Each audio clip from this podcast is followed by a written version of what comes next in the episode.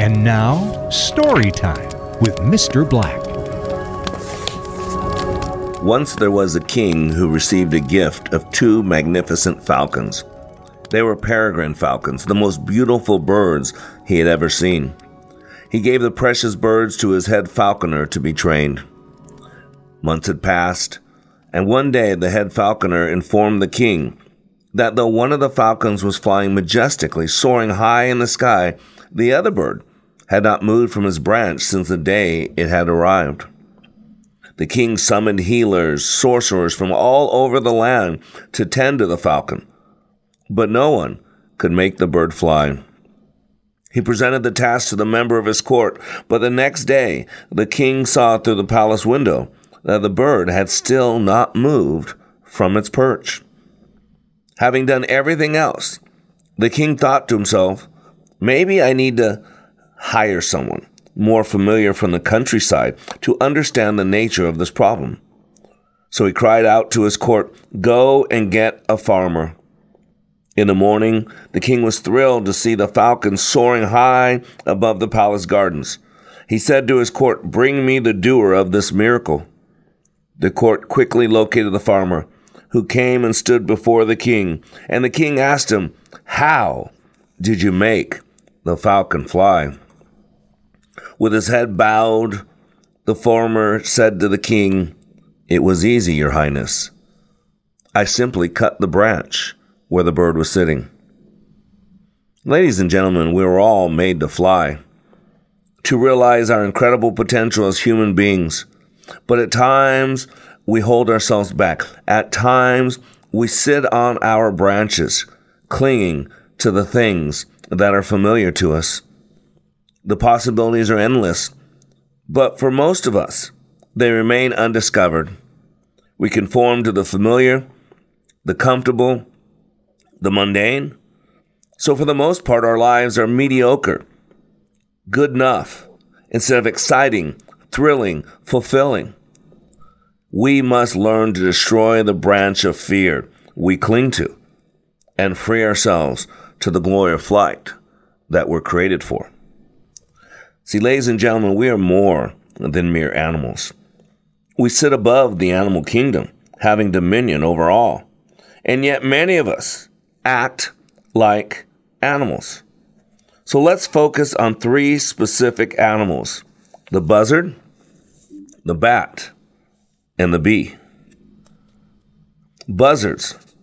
If you were to take a buzzard and put it in a cage that is less than eight feet by ten feet and leave the top open but have it fenced in, the buzzard will not be able to get out.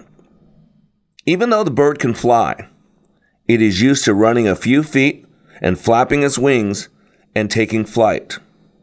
So even though it can fly and the top is wide open to allow it to fly, it does not believe it can get out. So it doesn't even make the effort. A bat. If you take a bat and put it on a level ground, even though it can fly, it won't. It likes to be on an elevation and then throw itself to begin flight. So again, even though it can fly, and even though it's wide open to fly, even though it can get away, it won't, because the conditions are not what it likes. A bee. If you take a bee and drop it into a tall glass, that bee will die in the glass. The bee, like so many of us, never looks up. So it doesn't know the top is open. It won't or possibly can't climb the glass. It will keep bumping into the walls of the glass, and eventually it will die. Why?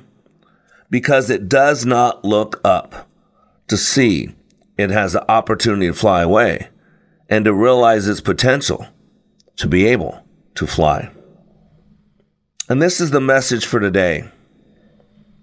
Are you waiting for the perfect conditions to start being who you're supposed to be? Sometimes, ladies and gentlemen, we gotta be the MacGyvers of our life and just put it together with baling wire, chewing gum, shoestring. Think about this.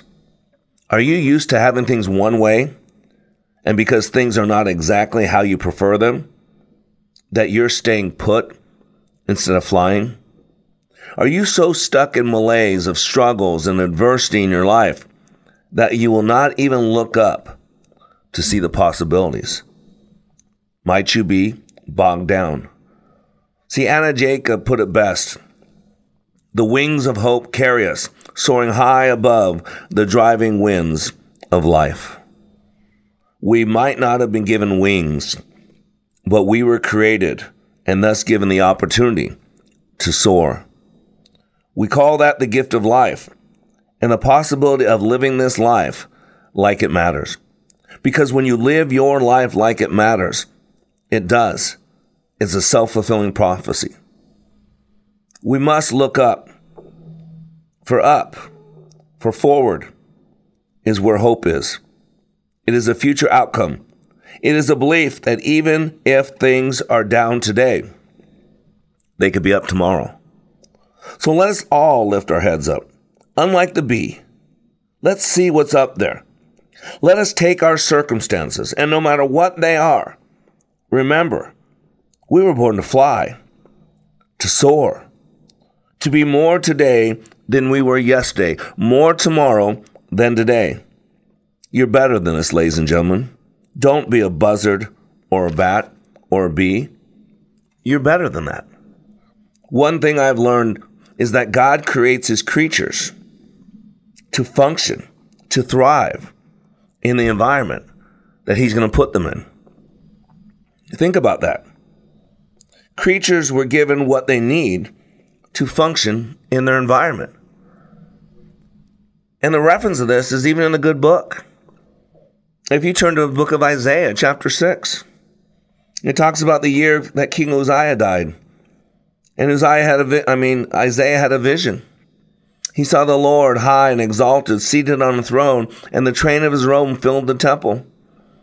Above him were seraphim, or angels, each with six wings. With two wings, they covered their face. With two, they covered their feet. And with two, they flew. Think about that. Those angels were different than other angels because they were going to be placed in the presence of God. And so they had to have two to cover their eyes because God's Shekinah glory is too bright for anything to see. And they had two wings to cover their feet, because it represents our, our creaturehood, our connection to the earth. And then, of course, what good is an angel without wings to fly? We were given what we needed to do well in the environment that we were placed. Birds were going to be put in the air, so they were given wings and light skeletal systems. Fish would be in the water, so they were given scales and gills. We must remember, God is not surprised by where you are at.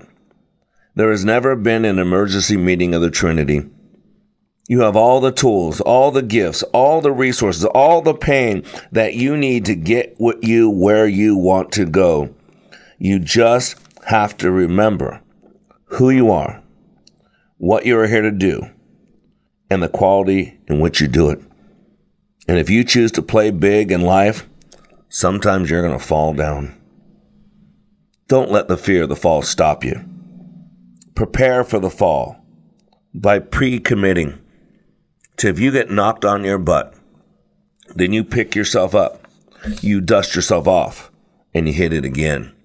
And if you get knocked down again, you pick yourself up, you dust yourself off, and you hit it again and again and again. And again, we call that courage, because a righteous man will stumble seven times and get back up, but the wicked will stumble into ruin. Life is an undulating line. It has peaks and valleys.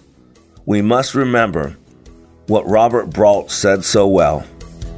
God sends the dawn that we might see the might have beens that still might be. You have been listening to Mister Black, Master Trainer for Like It Matters. Please find us on Facebook by searching L I M Radio. Make sure to follow us, like our posts, and share with others. Also, search YouTube for Like It Matters. Be sure to like and subscribe to our channel. And for more information on how we can help you live life like it matters, go to like it matters dot net, where you can find more information on our transformational training, our life coaching, counseling, our radio show, and other ways we help you continue the journey of living life like it matters.